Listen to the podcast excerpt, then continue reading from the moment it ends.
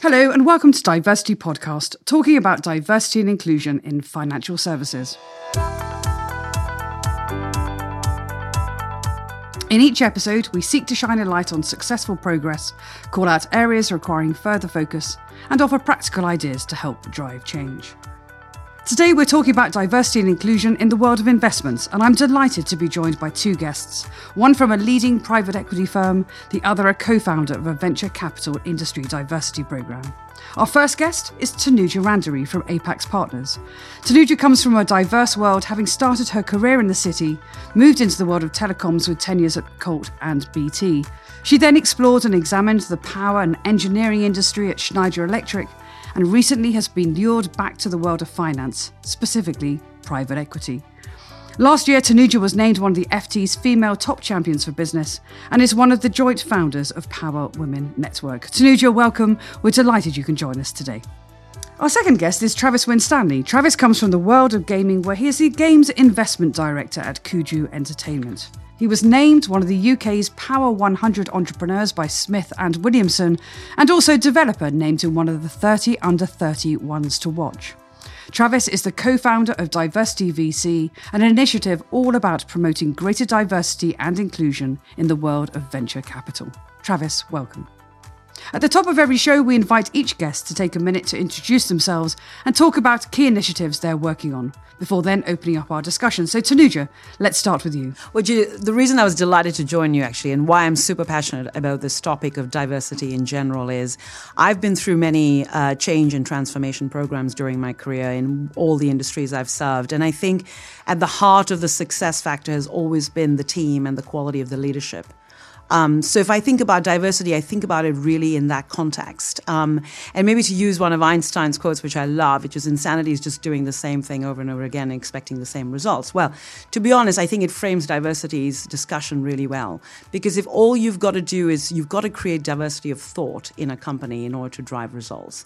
And if, if you've only got people who are wired exactly the same way, working on exactly the same problems and, so, and coming up with exactly the same solutions they've always had, you're not going to be able to turn around the company. So that is what drives me, uh, which is business performance at the end of the day. And I think diversity enables that. I've just joined Apax uh, Partners on the operations side, actually. And my role is really to enable uh, Apax to hire and retain and drive performance with the human capital agenda. So I'm actually going to be leading on that. The other thing I have to mention, because you know you know this super well, is I founded a, a, a women's network called Power Women uh, which uh, which has grown really across sectors now. It started in the world of power and is now cross sector, and it's all about enabling uh, uh, women, senior women executives, onto exec committees and, and onto boards. So delighted to be here. Thank you. Thank you. Thank you. Travis, over to you. What are you particularly focused on? Great. So you're, you're quite right. By day, I invest in video games, and by night, uh, I am co founder of an organization called Diversity VC. Diversity VC is actually sort of founded by a number of investors across the industry. There's five co-founding members, as well as a sort of a wider team of individuals who all share the same view that um, there's quite a homogenous ecosystem of employees which needs to change. It doesn't take much to look around a room at a conference and notice actually it's often a lot of white gentlemen, myself included. We want to try and promote diversity and inclusion um, in the ecosystem because we have a responsibility for making the very best investments and ultimately fostering sort of an inclusive workspace. Um, so diversity VC is trying to bring this agenda um, up the priority list for venture capitalists, but also ultimately make change, practical change within the industry in which we invest. So as I understand it, you launched last year. Is, is that correct? That's quite right. So in February 2017, we launched on International Women's Day um, with an agenda to predominantly tackle gender um, and the inequality of gender in venture capital within the UK. Um, but with a wider initiative as well to tackle diversity in its widest forms. Um, so in uh, May 2017, we launched our first piece of research, which is the very first piece of research of its type, where we worked out the human capital um, in the UK venture capital industry. And so, for the very first time, we were able to show that um, there are only 27% of that industry were female. If there's anything I've learned from interviewing many experts on these shows and from talking to many diversity and inclusion specialists in the industry, is that ultimately business performance will drive change. But this is the world of investment is is very precise in that it's about return on investment. It's about business ambitions, and it's about um, you know there's you could one could argue that diversity inclusion is a nice to have, but every day, investment professionals wake up going, where are the deals? Where's the opportunity? And so, I mean, your, your job in, in kind of focus on human capital, just to pick up on what Travis was saying. I mean, what, what how do you frame that? How do you scope that? Yeah, no, and I do, I, I will start with it's, it's really important for us to look for the nuggets out there. Um, you know, it's about good companies that we can find which have, you know, strong market, uh, uh, obviously relevance. And then, of course, looking very specifically at the organization as well. Um, so it's all of those factors that come into play. And, and actually, if I think about the human capital agenda, the reason it's such a strong agenda, and by the way, it's not just Apax. I think there are a number of private equity firms that are focusing on this, and there are uh, a number of them, and I have peers uh, in the industry doing the same role as I am doing, which is setting up and framing this human capital piece. What is the reason for that? The real framing of the human capital agenda is to ensure that all of our portfolio companies at the end of the day, and these are companies that we invest in, are actually staffed with absolutely the right talent for the roles that they need to perform, especially the most critical value creating roles. So this is not about hierarchy. And as we look within those roles, and whether that's the top team or it's the middle management team, it's important that we have a balance in that team of skills, experience, uh, track record, um, and actually diversity of thought, which is the which is for me, I think, probably the most important thing. Because what we found, and research shows this, is that when you've got a group of people and you bring in outsiders who may not necessarily be from the same industry, for example, or the same background, for example, they tend to be more creative. They tend to produce more innovative results. Mm-hmm. Um, and when you put people of the same kind together, they're less likely to question. And of course, for us in our timeframes that we're investing in, it's really important that as we invest, we hit the ground running with the right team. So I think that that's the framing of the issue is how do you have a team of people that bring the skills, the experience, the track record, the, the, the different way of thinking. And in that context, very important that we look at aged, uh, you know, ethnicity, uh, female, um, yeah. as well as just different industries as yes. well. Well, and, and, and that was uh, very interesting because actually, at the end of last year, I, I was at one of the you know, huge financial institutions uh, events talking about uh, actually the value of recruiting outside the sector. So if you think in the world, you know, of say cybersecurity, and I'm very interested in Travis, obviously for, for your world in gaming, where, where you can see very natural overlap in terms of speed of processing, speed of performance, um, and and uh, oh, about the user experience actually of that. And and to your point, Tanuja, about where you look elsewhere, and clearly your career has borne that out eh, from having come from financial services, then telecoms, then energy, and then in, in into uh, in the world of investment investment. And Julie, if I could just say on that, because I, I, I, I think the point about recruiting from outside is really, really important. And this is where I think exec search firms in particular have a big role to play right. as well as in boards you know because i think what they will tend to do is take a frame from the client and go out into the industry to find the person that looks like everyone else mm-hmm. and there are a few firms that will actually you know, buck that trend and go outside and bring someone in that's different. Um, so Schneider Electric is a global energy management firm. And uh, I came in, as you know, from the telecom sector. I, I was uh, uh recently at BT and then with Colt. And Schneider brought me in to head up the UK and Ireland business. So I think the CEO was want, wanting to bring in people that were not from the sector, but could help them transform towards behaving more like an agile uh, company that was growing in the services arena and the software arena. And I think it's trying to bring those sorts of skills together. Um, so when you look for the DNA of the person you're hiring, you're not just staring in the mirror. You're actually looking at someone that brings the components of what you need. Um, and that's that's where one of the things we're going to be investing in as well is spending some time on structured assessment of teams. Because mm-hmm. I think, let's be honest, I don't know if you've read this book, Thinking Fast and Slow by Daniel Kahneman. Yes, yes I have, yeah. Great, right? It's a great book. It's pretty heavy reading, that's for sure. But what it does say to you is your hit rate at best in hiring is maybe 50%, right? And it's basically random odds. And you know, we all know this from the city as well, right? Um, but if you do structured assessment and interviewing and referencing, you are likely to increase the odds of that because you're not just looking at the resume, you're actually looking at traits, motivations, drivers. And that's what diversity should be about, actually. And is that your experience in the world of VC as well? Is, is that, that, that what you're looking at as well? Or do you see some particular sort of anom- anomalies for the VC world? Well, the VC world is, is interesting on a number of different counts. One, it's a relatively young industry um, that we've born out of financial services and the legacy that was, um, but really has only been a sort of an industry in its own right for probably about sort of 30, 40 years. So it's relatively young. And the second piece is actually we're relatively small. Um, we did some analysis on the average size of the average VC firm, and um, they only have nine members in their teams, um, which typically comprises six investment professionals and three support staff. Mm-hmm. So, actually, when it comes to, to the businesses, they're very, very small. And to have formal HR policies and recruitment processes is actually very difficult for a team of that size. Um, so that's partly why we pulled together Diversity VC was to try and pull that collective intelligence from a number of different firms across the industry, so that we can sort of provide best practice as a central resource. And I wanted to ask you about that sort of whether best practice uh, encouragement is, is part of your remit uh, uh, with Diversity VC. And and can you give some examples of where you where you're showing best practice so that those small firms can can adopt it? Gotcha. Uh, so I think the the first piece is just raising it up the agenda, making it a discussion point rightly or wrongly, it all too often has been marginalized as a discussion because you are focusing on deals and getting the next sort of opportunity across the line. But there's some brilliant research by McKinsey which shows that actually decision making in diverse teams is better than homogenous teams. And just to put a, sort of a bit more context on it, um, they did some research into gender um, sort of diverse teams and showed that they outperform homogenous teams by 15%. If you throw um, ethnic minorities into the mix as well, um, then actually sort of ethnically diverse uh, teams outperform their homogenous rivals by 35%.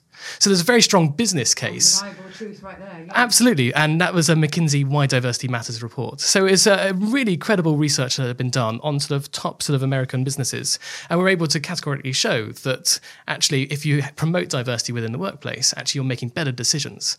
And so if you can bring that into the investment um, sort of arena, then yes, you can absolutely sort of try and drive better returns. We're at an early stage at this moment. We need to do more research, and that's part of what we're trying to do is bring it up the agenda, but then provide ac- practical actions for firms to deal with. Fantastic. And and so, Tanuja, please. Sorry, I was just going to say, just building on the point around uh, around the data around it's it's absolutely clear business performance is better. We are finding um, uh, that actually we do get asked about uh, how things are going in terms of you know sustainability, diversity. I mean, you know, investment. Uh, investment professionals, limited partners are asking us these questions, right? So it is getting raised in terms of the agenda. And I actually think we are doing better. Um, so I know the the percentages are small, both in the PE industry as well as in the VC industry. And actually, in the PE industry, I think it's not even quite as good as what you were saying. I think on the investment side, it might be as low as four percent. Uh, um, and, and, actually overall, a, um, on the gender, so four percent of the investment professionals will tend to be women, mm-hmm. uh, but actually nineteen percent overall if you take into account all the back office operations. But the good news is between last year uh, actually between two years ago and the previous year, um, we actually found that more women partners were being hired in the PE industry than men. Mm-hmm. So now, again, you're starting off a tiny base, and this is going to take some time, but I do think it is starting to be something that is being tracked. And as soon as you start to measure something, I think you do start to see results. I mean, I often say that having a target's not a bad thing because if you have a target, you actually start to see the returns. Um, and maybe just one other point we talk about hiring um, and talent acquisition. But I think the biggest issue in our industry, in finance, consulting, uh, uh, VC, if I could say that, or any alternative industry, uh, investment uh, area, is the pipeline, the leaky pipeline. And what you actually find is the odds of a woman actually hitting the top is much lower than that of a man making it to the top, you know. And I think that's what we've so got. Perhaps we could break that down a little bit because part of it is is the ascension if you like, to senior management positions. And part of it's also about making sure that we've got the pipeline. And, and it's not just gender, it's right the way across the diversity and inclusion spectrum and making sure that, that actually that pipeline is being fed. Could you shed some light on sort of where you see progress being made? Is that internal policies? Is that, you know, going back into schools or going further down the, the, the chain, if you like, uh, and, and putting the career opportunities on the table. We're really interested in just seeing kind of how you're how you're addressing that because otherwise we just continue to make incremental change. And I'm interested to see where we might find the leaps. Travis. It is a, a, very deep and complex problem and goes right to the root of society. And I think it does go back to sort of STEM in schools and, and so on. So it's we can't do it in the VC industry on our own. There does need to be sort of government initiatives, but we are trying to move the the dial forwards. I think um, there are some systemic issues. We are actively going out to schools at the moment with Diversity VC and and universities to say, look, venture capital is an industry.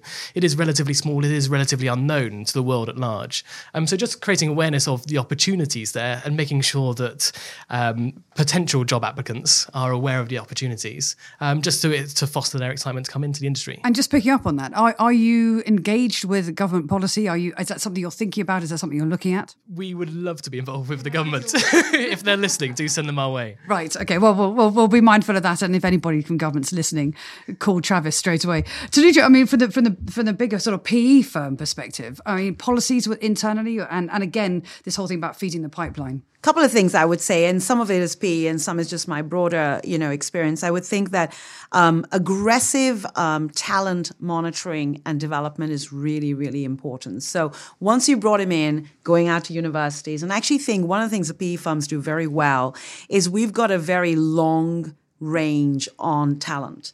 So, because at some point you may require a board member, you may require a senior executive, and when you actually buy a company, they're not likely just to be waiting around for you. You've got to constantly be monitoring the talent pipeline outside. And I and I will say that I find everyone everyone in the company is actively spending time having informal discussions with people. So, in that context, it's easier to actually bring in a more diverse pool because you're not you know, you're not racing to to to hire someone from a very limited set of things. The other thing I would say is that in terms of flexibility and policy around, you know, and let me let me talk about females in particular, you know, it's clear that you know we have to worry about the family work life balance issue. Uh, children, and actually more increasingly, uh, to be honest, uh, we've got parents who are getting older and we need, need to look after them. So we've introduced, um, uh, certainly at Apax, we've introduced a six month maternity pay. Uh, paid leave, which I think is actually uh, uh extraordinarily um, uh, groundbreaking, if I could use that word. Um, the other thing we do is we know that when you're in the middle of deals, uh, you know, look, it can be extraordinarily 24 7 many times for many weeks. Um, so we ensure that actually uh, the women on our team are, are, appropriately looked after in terms of support that can go along with them, especially if there's travel involved. Um, and then, of course, there's also the, ma- the men's side. You know, it's really important that we have uh, men being able to take paternity leave as well. Um, so we've also introduced a four week paternity uh, leave. So, so there's lots of little things you can do. Uh, but I think the biggest thing that I would say is it's the sponsorship within the organization and senior uh, individuals actually keeping an eye on the women talent and I would say aggressively promoting uh, from within because you know if we don't it's heavy it's really heavy lifting mm-hmm. um, and i remember when i was at schneider we'd twice a year go through the list of women and we'd sit in a room and we'd actually talk about which role they were going to take. And then we were going to have to sponsor them into the role because it just wasn't going to happen overnight. Right. And I, and I think one of the things that, that you, you make a very good point about, you know, the world of investment, whether it's VC or, or private equity, uh, has, has attributes of its own. As, and as you say, it's not a nine to five job. It is a all-encompassing, out to do the deal, uh, you know, kind of life-absorbing um, career to have.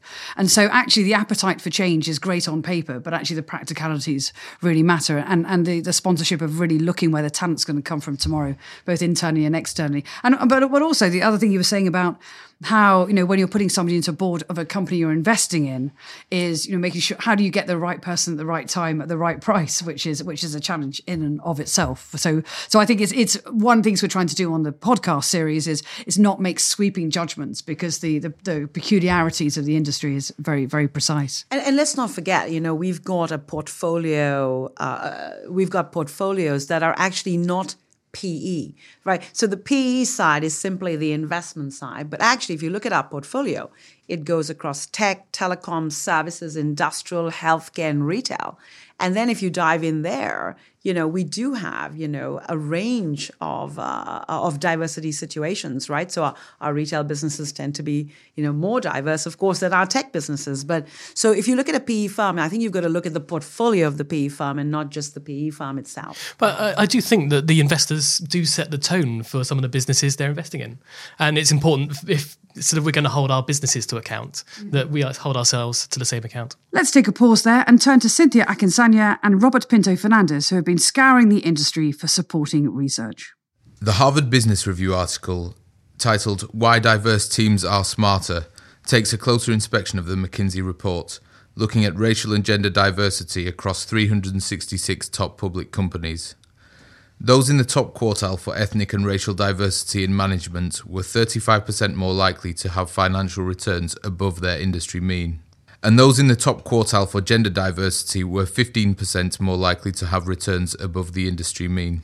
In a similar study published by Economic Geography, the authors concluded that increased cultural diversity is a boon to innovativeness a study of over 7,000 firms that participated in the London Annual Business Survey revealed that businesses run by culturally diverse leadership teams were more likely to develop new innovations than those with homogenous leadership. In the 2017 Diversity VC report, Women in UK Venture Capital, women represent just 13% of decision makers in UK venture capital.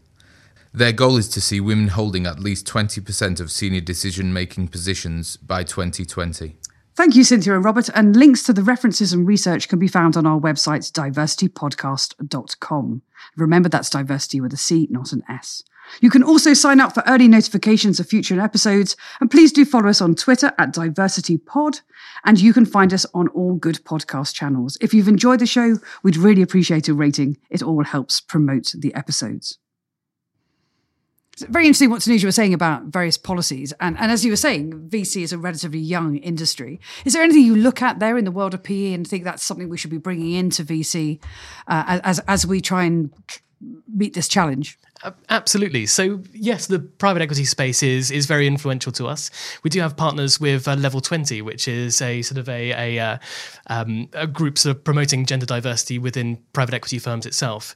And yes, there are some great best practice studies which have been led by private equity space, such as Apax's six month maternity leave, which I think is great, um, which serve as great inspiration for us. But then, likewise, from other industries, from accountancy, from law, um, we can draw on all of that expertise and bring it to the VC industry. And Tanuja, I was very interested in what you were saying about uh, obviously the role of women, and you were talking about power women.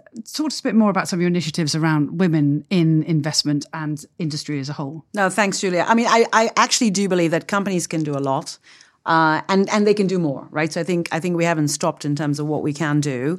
Uh, one of the initiatives that I'm uh, very fond of that Schneider introduced, uh, well, not introduced, was was part of, was the He for She campaign, mm-hmm. which was basically men's men sponsoring women. Because at the end of the day, we don't have enough hiring managers that are women, right, or role models yet. So that whole He for She was one of those things that comes together. But being a woman, I'm extremely passionate about what women can do.